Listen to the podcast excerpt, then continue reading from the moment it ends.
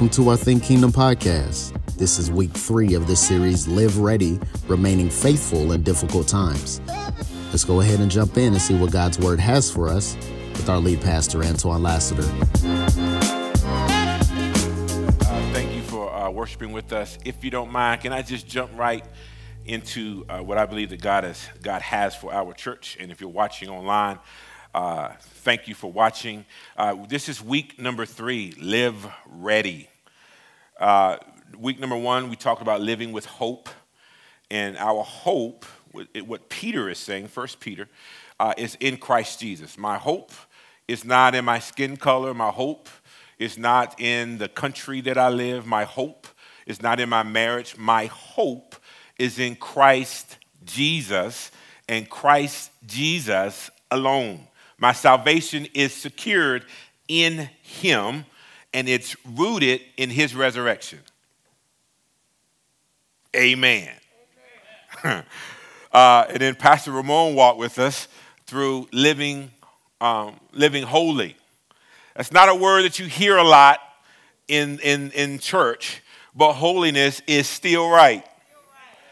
Okay, I'm gonna preach. Uh, holiness is reflected in the nature and the character of God. That's why Peter, that's why the scripture says, Be thou holy, for he is holy.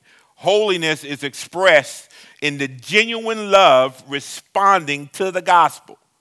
My works don't make me holy. Our works don't make us holiness. It's expressed by a new life received from a gracious God.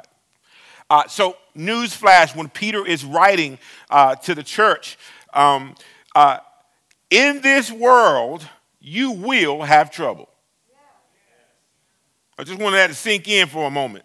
If you haven't lived long enough to know that in this world, you and I will have trouble. But, I love the word but because but changes what I just said. But take heart.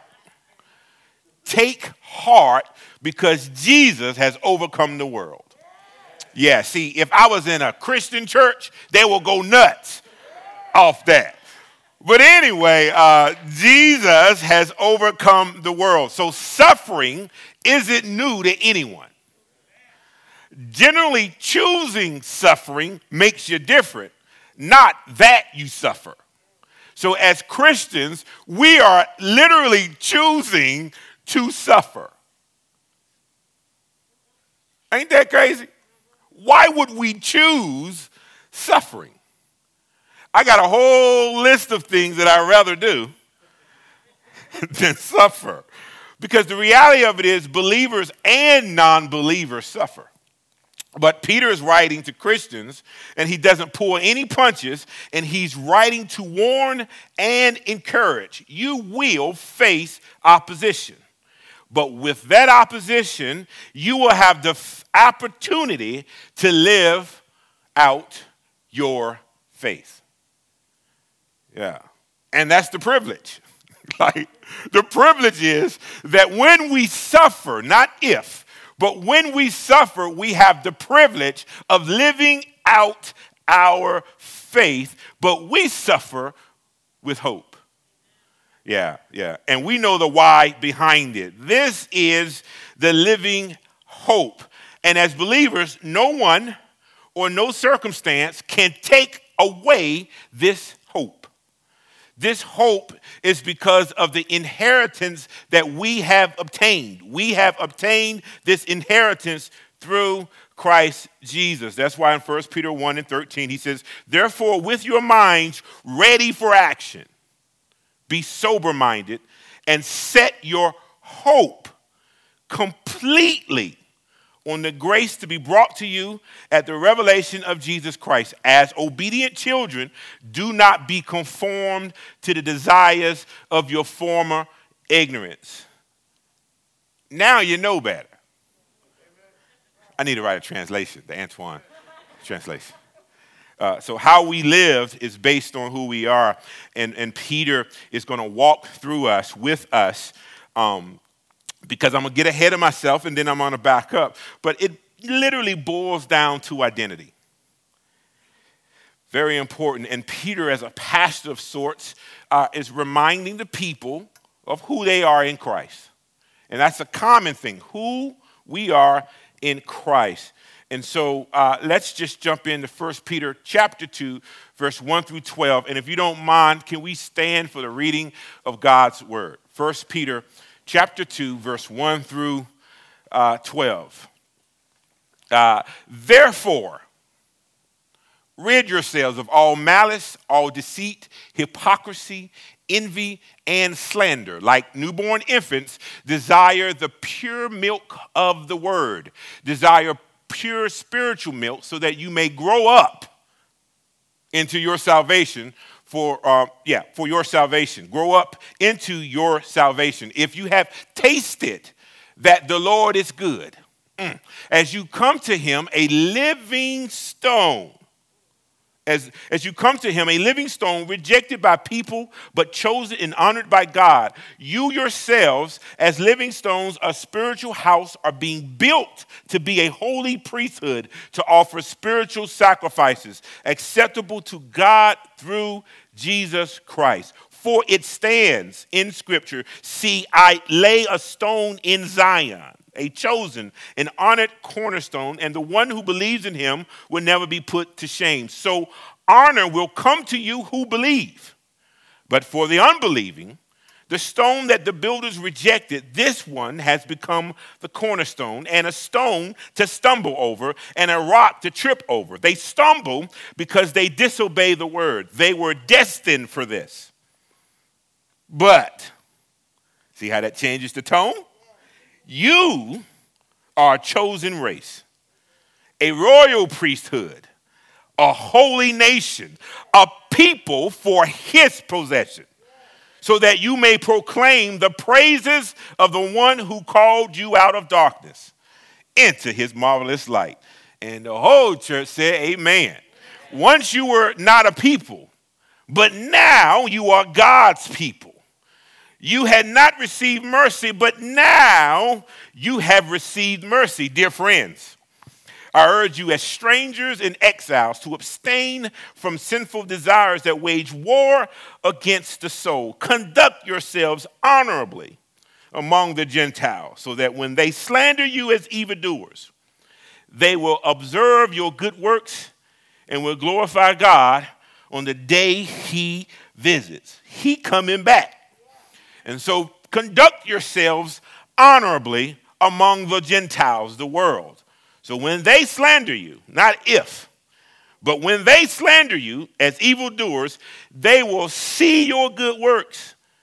You know, glorify God on the day he visits.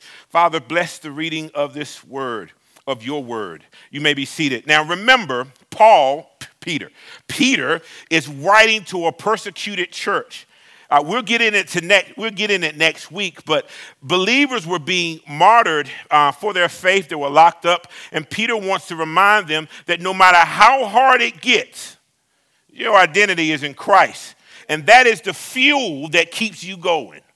So he's saying we have transferred our citizenship from this world, and it, this world, is no longer our home.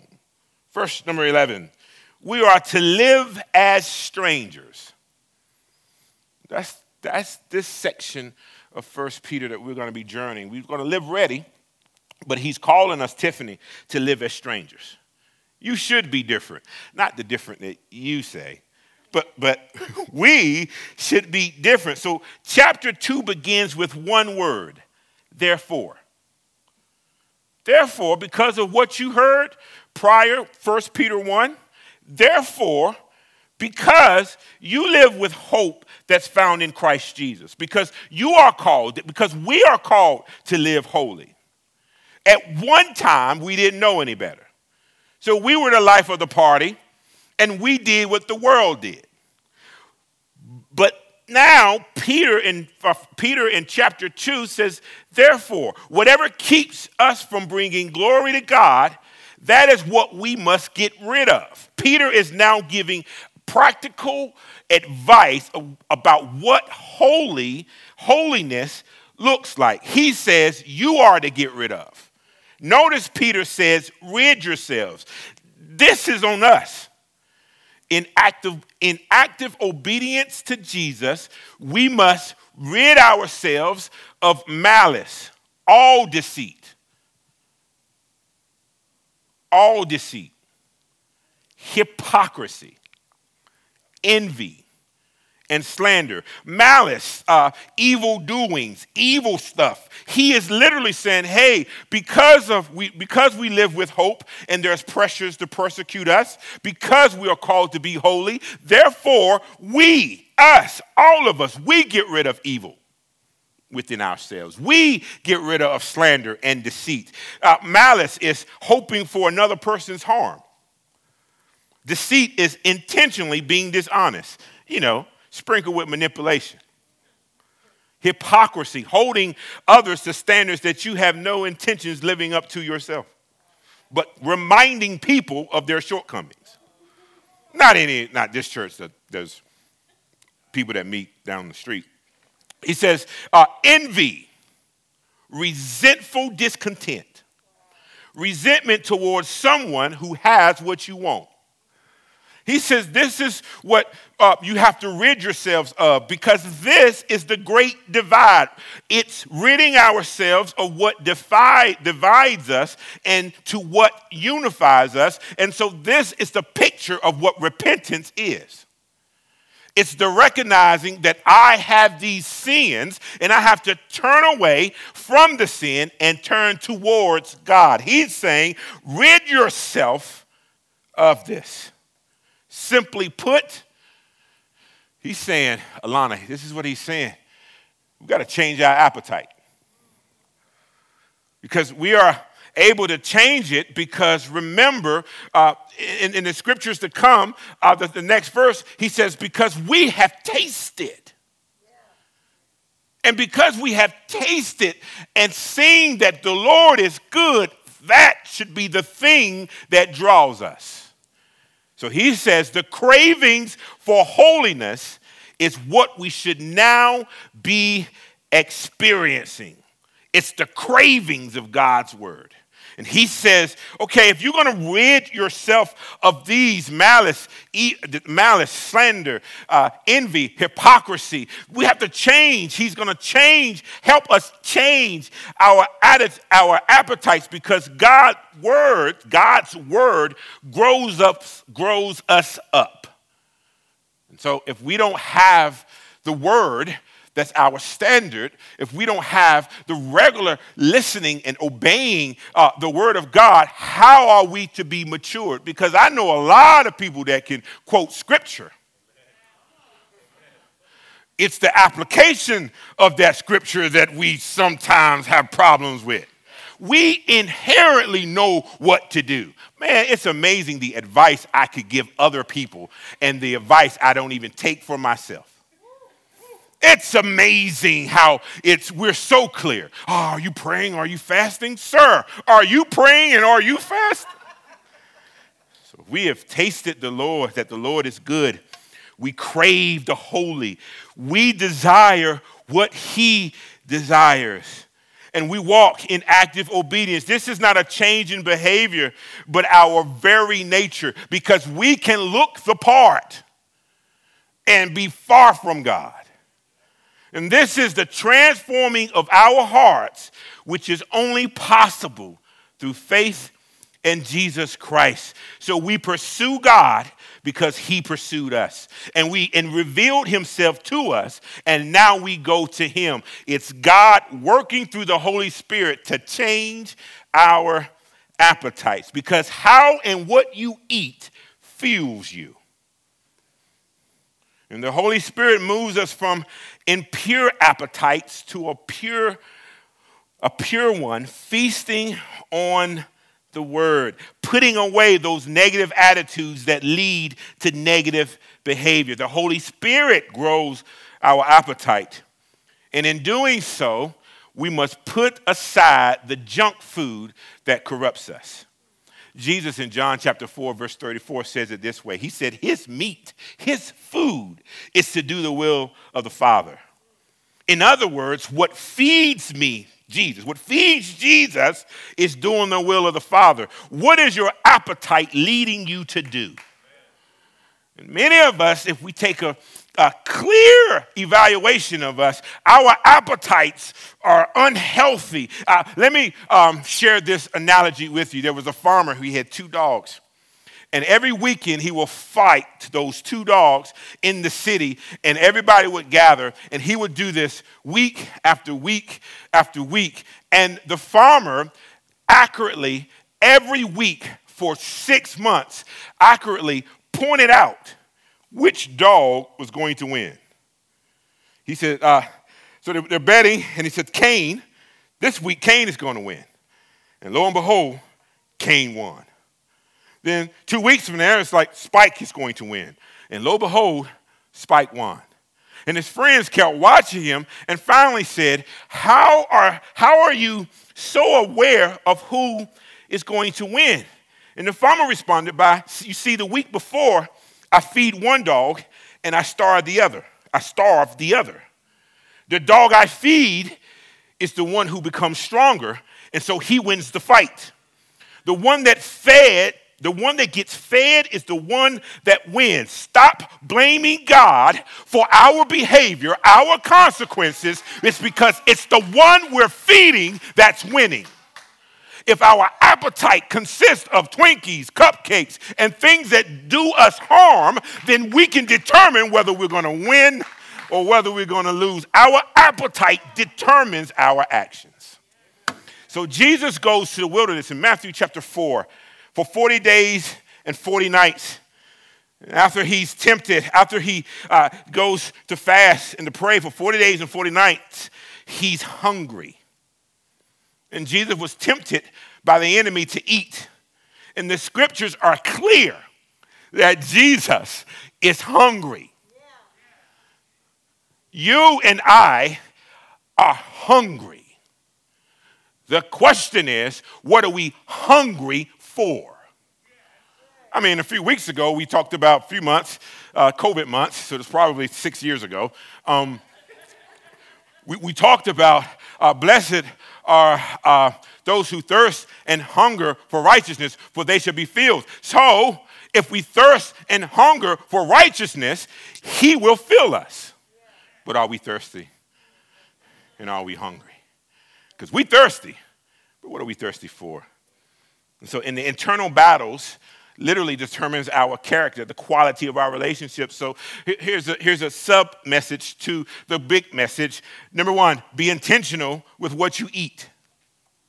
Man, listen, I've had some great days that I listened to the news and was instantly depressed. And so I have to determine, I have to be intentional with what I eat. Uh, newsflash be around the right people. Hey, some of our friends are so miserable that we need to switch gears and we need to see them as ministry. Because if we hang around them too long, uh, unfortunately, we're not influencing them, they are influencing us. Be careful and be intentional around the people that you are and be watchful with your thoughts. These are just sub points, they're not developed, uh, but I want us to understand our appetites because holiness isn't just what you avoid, but it's also what you pursue. And so the appetite, man, it's like, yo, I'm going through this thing with, with, with Jesus and, and, some of my issues, and I'm fasting, and I'm just like, oh my God, I did not know that I was craving and now, in order for me, us, uh, holiness is not just what we don't do. Holiness is what we do. We pray, we fast, we read, we gather, we seek His face, even if it means losing sleep. We lose sleep for temporary things, but find it a chore for eternal things.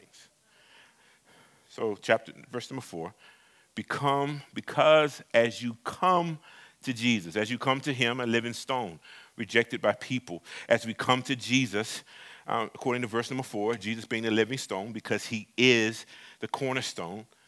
Ah, so much in the cornerstone, so much, uh, and, and every preacher wants to preach on the cornerstone because Jesus is the cornerstone, the, the, the, the stone that the builders rejected. Jesus carries the weight, Jesus is the foundation. Every other stone, and then we, as we as we continue to go and read scripture, every he, he calls us living stones. Well, we are living stones, smaller stones, building, uh, he's building us up on the cornerstone. Jesus is the foundation of our faith. There is no other way where, whereby men can be saved except through Jesus Christ. There is no other way. That may hurt your, your friend's feelings, but the truth of the matter is no one can get to God the Father without Jesus Christ the Son. He is the cornerstone. It's the resurrection. They can call him a teacher, they can call him a philosopher, and they still miss it. It's all about Jesus.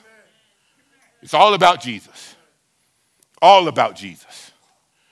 It's all about Jesus. The cornerstone of our faith is rooted in the resurrection of Jesus Christ. Our, all our hope is in who Jesus says he is. Period. As we accept Christ, we are poured out of darkness. And we must lead good lives, not because we lose God's mercy, but because we represent Him to the world around us. You, sir, represent God to your friends. Parents, we represent God to our children. Co workers, yeah, that hit. Bam! We represent God to our students.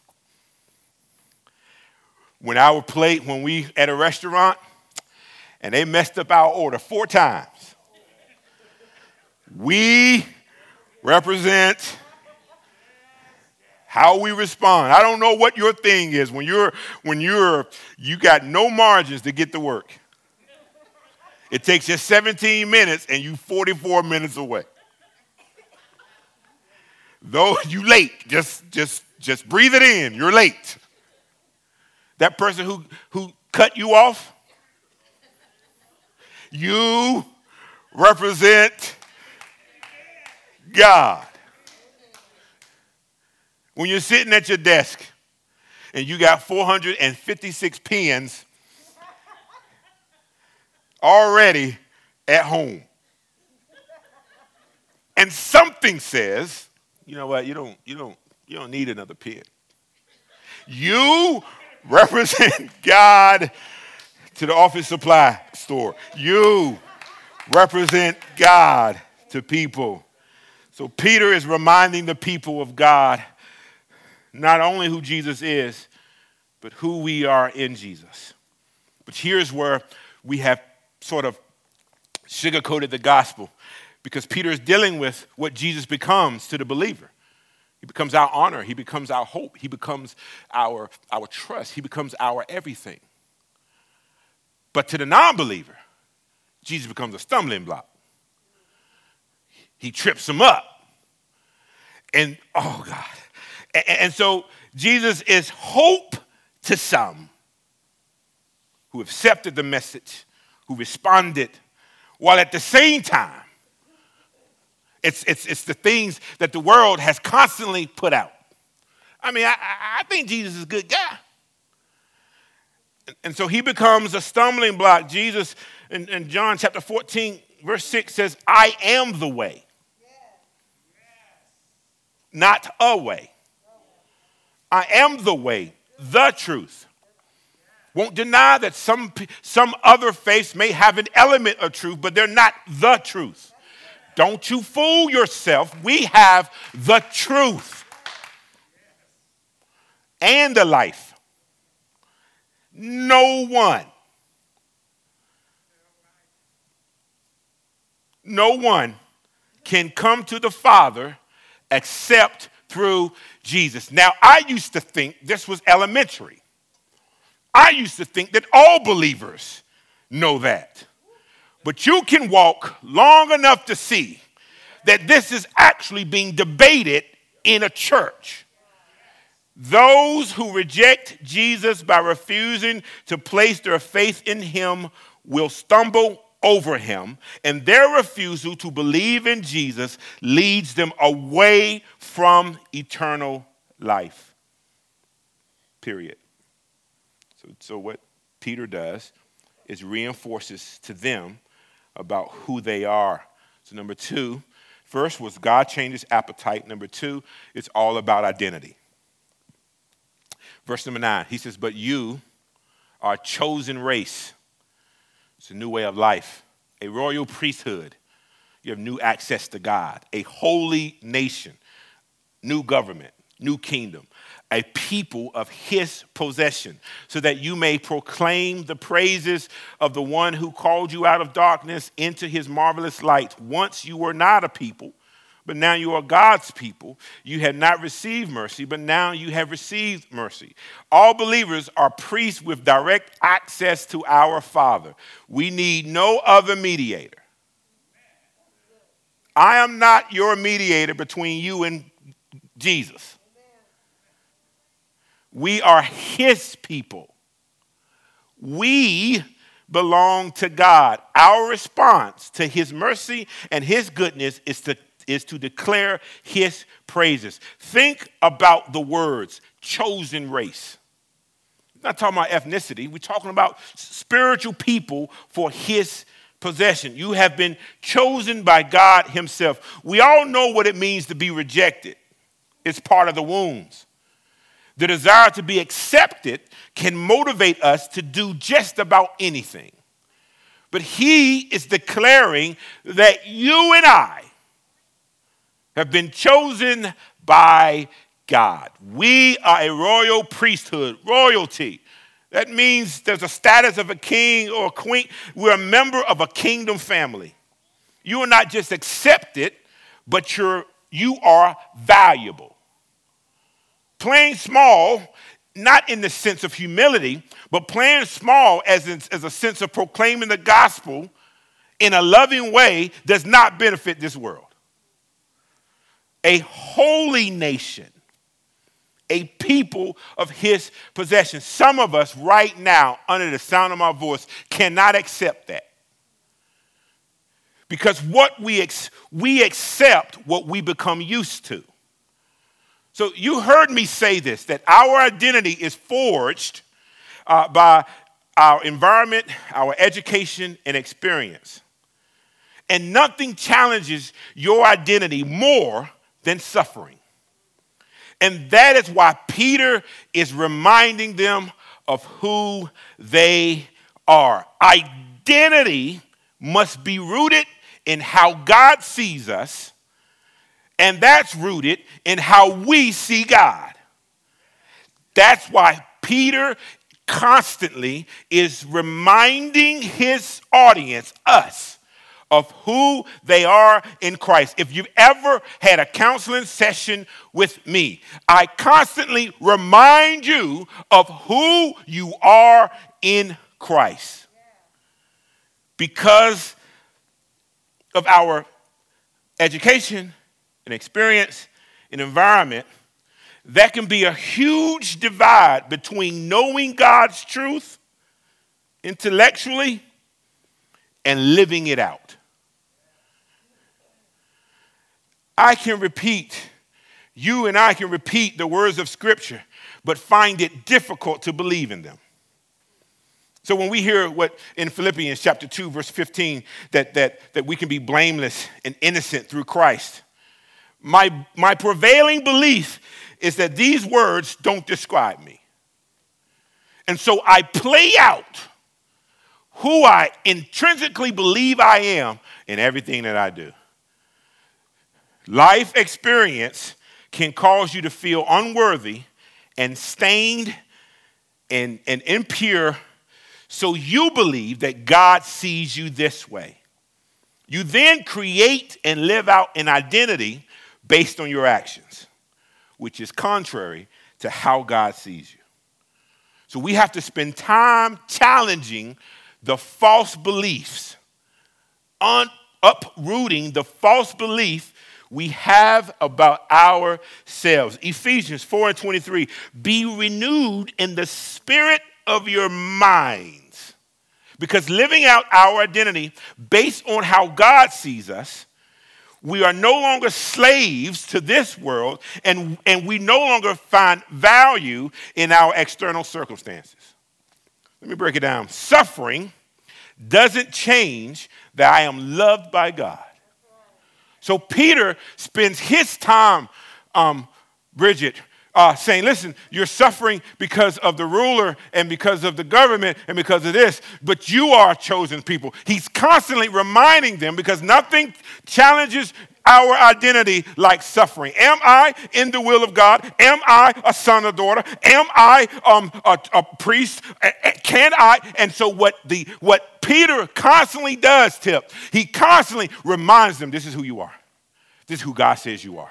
This is who you are. This is who you are. He keeps repeating it. He keeps saying suffering doesn't change your status as a son or daughter. Suffering and problems do not change the realization of who I am in Christ. And so the enemy spends an exorbitant amount of time attacking our identity. And that's why Peter keeps repeating or addressing who they are. Who they are.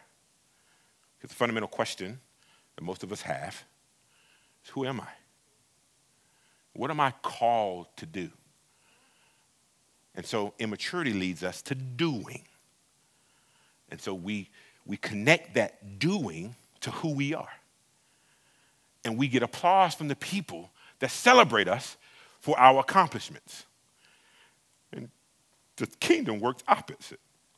I don't want you doing first, I want you being. I want you to accept that you are a chosen people and that Christ took all of it for our benefit. And now I just have to accept this is who I am. I am loved by God. I am more than a conqueror in Christ Jesus. There's nothing wrong with having a healthy uh, view of who God says we are. But tainted by the flesh, we become arrogant and prideful. It's the humility that keeps us going before God, dependent on God. External circumstances does not determine my value. I can be rich in God's eyes and poor in this world. It's identity. So identity leads to actions. And so, verse number 11, dear friends, I urge you as strangers and exiles to abstain from sinful desires that wage war against the soul. Conduct yourselves honorably among the Gentiles, to abstain.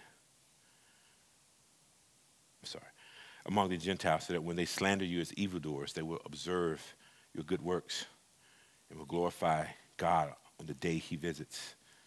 So he changes our appetites and he cements our identity in Christ so that we can be ambassadors. You see the progression in this. We have to understand that because we are children of God, we rid ourselves of this world and, and all its trappings and, and, so the beauty of God is, is, is real, it's, so, is so pure in these few verses. We're only on chapter two, and how the appetite and our desires and our longings and our cravings uh, can, can be a manifestation or, or could be an evidence of our sinful nature. We crave it. But the more we feed ourselves with the fellowship of the saints, the reading of God's word, the prayer, the thinking on those things, whatever is pure, think on those things. As more as we can focus ourselves, it's not ridding ourselves or avoiding necessarily, it's also pursuing. And so 2 Corinthians 5 and 18 says, And all of this is a gift from God who brought us back to himself through Christ.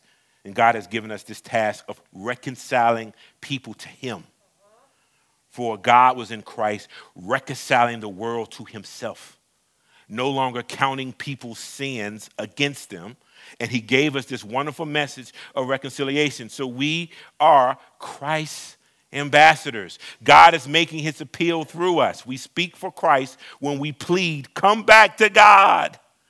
For God made Christ, who never sinned, to be the offering for our sins so that we could be made right with God through Christ. Compared to those who do not know Christ, our lives should be different because of our identity in Christ. We don't argue people into the kingdom. We don't beat people into the kingdom.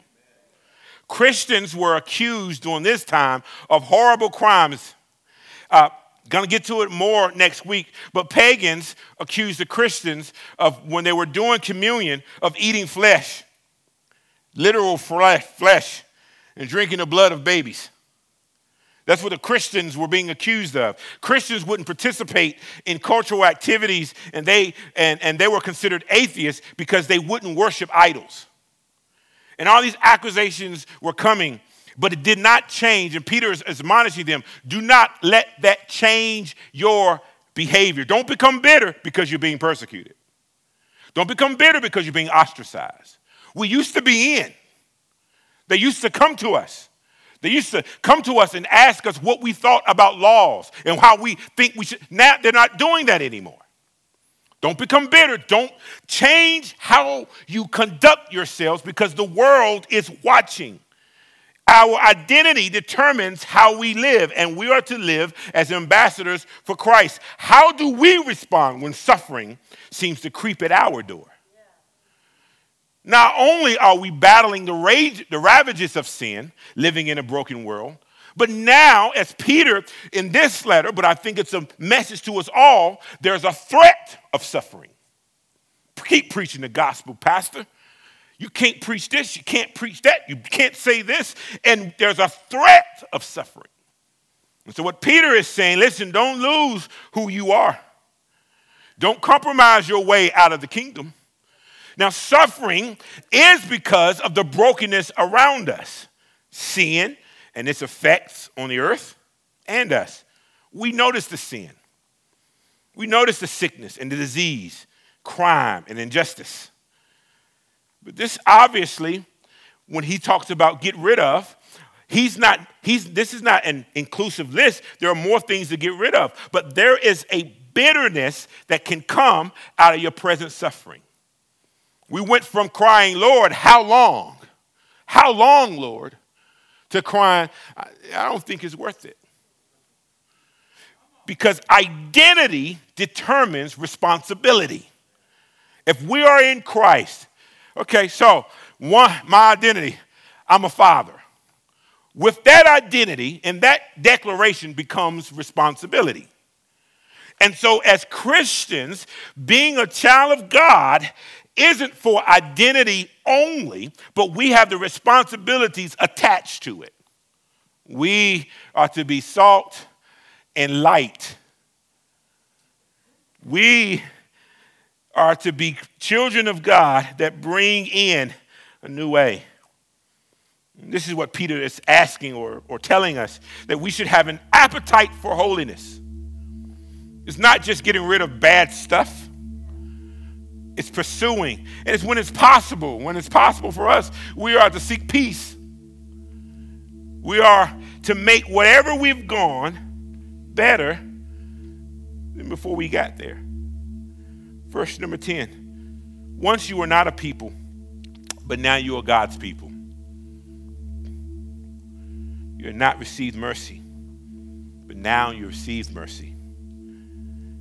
Since we are God's people, having received mercy, we give it. We used to be scattered nomads, wandering through life, seeking to belong. We find like minded ideas and we belong to it. Some of us join fraternities, some of us civic organizations. Nothing wrong with those in and of itself, unless that's what you get your identity from. So if you're not meeting, your identity is lost. And, and, and Peter is saying, You're no longer nomads, you're a people. Because you're a people, he says, Dear friends, I urge you as strangers, live as strangers temporary, foreigners notice that once again, he's talking about our identity. I am an ambassador of Christ, but my identity has to be rooted. Because even in preaching, we have to be careful, preachers, that, oh, great sermon, worship leaders, oh, you really led us today. And that becomes a performance, seeking after the applause of people. Got to be careful, got to be careful. And so he's saying, conduct yourselves honorably. Because understand that our identity determines our behavior. So what we inherently believe is what we do. I can't share the gospel. Who says you can't? Can't share the gospel like this guy. That's his testimony. But the gospel is the same. He's placed us as ambassadors throughout the city, not just Kannapolis. We got folks in Cleveland County, we got folks in Rowan County. He has placed us in these different areas to be ambassadors. Open your mouth. They're waiting for your arrival. And could it be that the tension that we're living in now is our rejection of who we are in Christ? And that He's placed us in hostile places. We have to share our gospel, share our faith. But the people may reject it. But identity has become a big thing now. I identify as and there's laws and legislation that, that, that, that promote that. I just want to know where the Christians are. I identified as a Christian, a, a born again, blood washed believer. I need the Christians to come out the closet. Because if identity is so important, why we don't declare who we are. We are to live as strangers in a foreign land. Many of us are going to be planning um, vacations. We're going to be going, especially this summer. I missed out last summer. So, this is what I mean when we, I believe that the Lord is saying, live as strangers. You're going to pack enough for the visit, but you don't plan on staying there. And that's how we are supposed to live as Christians. I have enough for the visit, but I don't plan on staying here. But while I'm here, that's what Peter says, I'm going to proclaim the goodness of the Lord. And so if we don't see ourselves as strangers, that means we have occupied territory for no other person, no other purpose, but to build our small K kingdom. I am getting so disgruntled. That's my tribe. That's my tribe. This is what's being said in the church.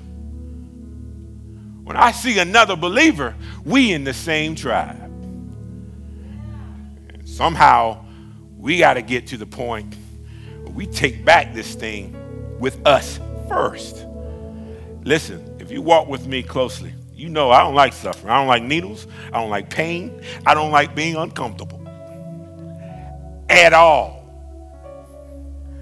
But when I read scriptures, can't get past the fact that many suffered for Christ's sake can't get past the fact that when Jesus said that some will lose houses in my name, I thought it was foolishness of finances.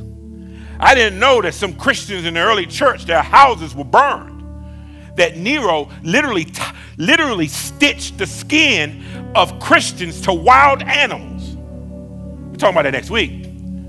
That he, that he, that the persecution of the church was that they put wax on Christians and used them as candles to light a city.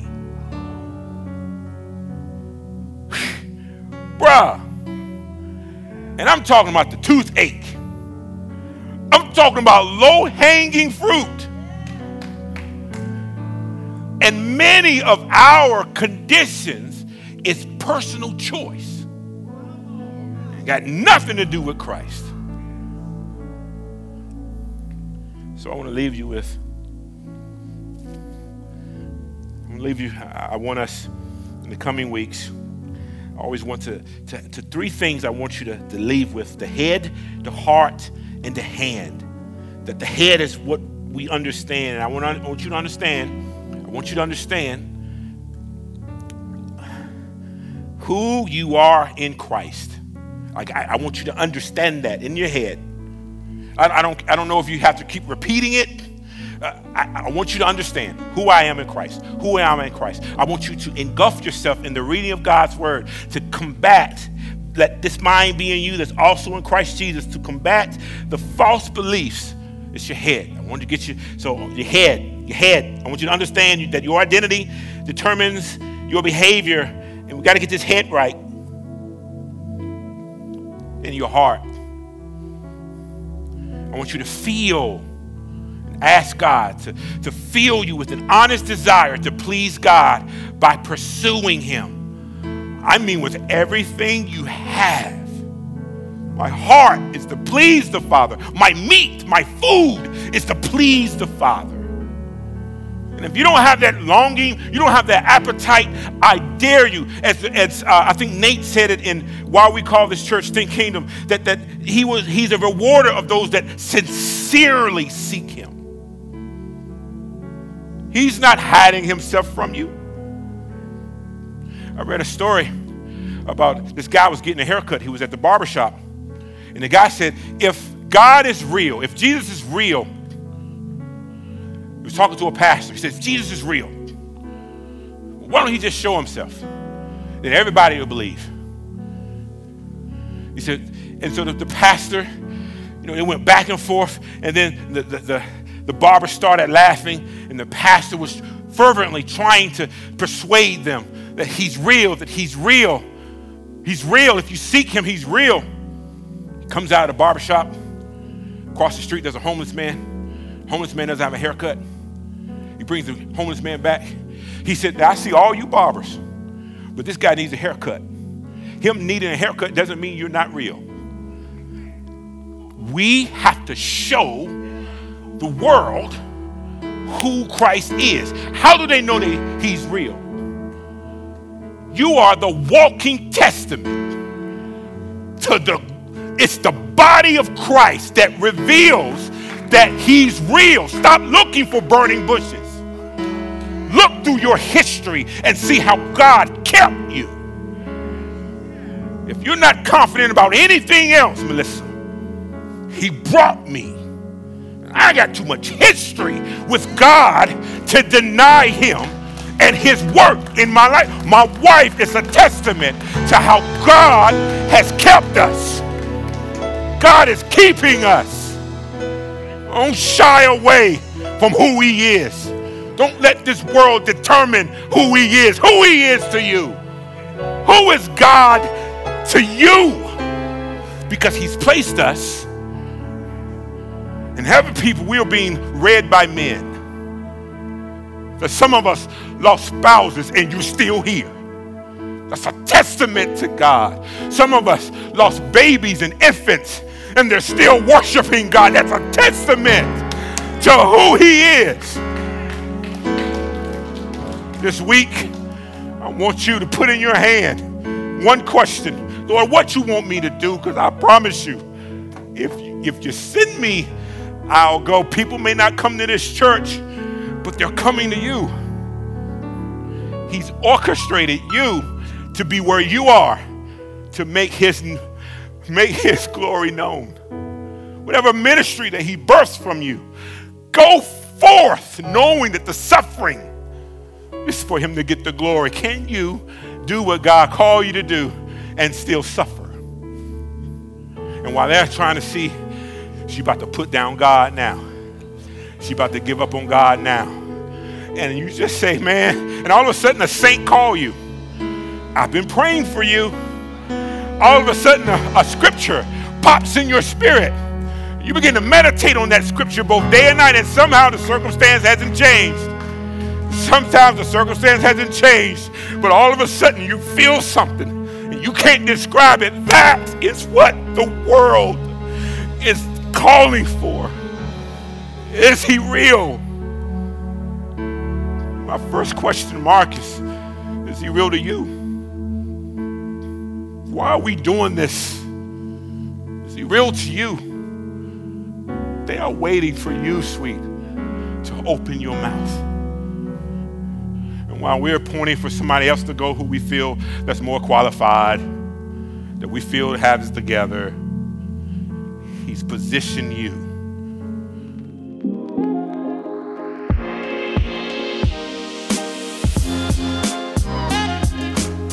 Pastor Antoine with week three's installment of Live Ready. Let's take heart in God changing our appetites, knowing it's about our identities, and that we are ambassadors.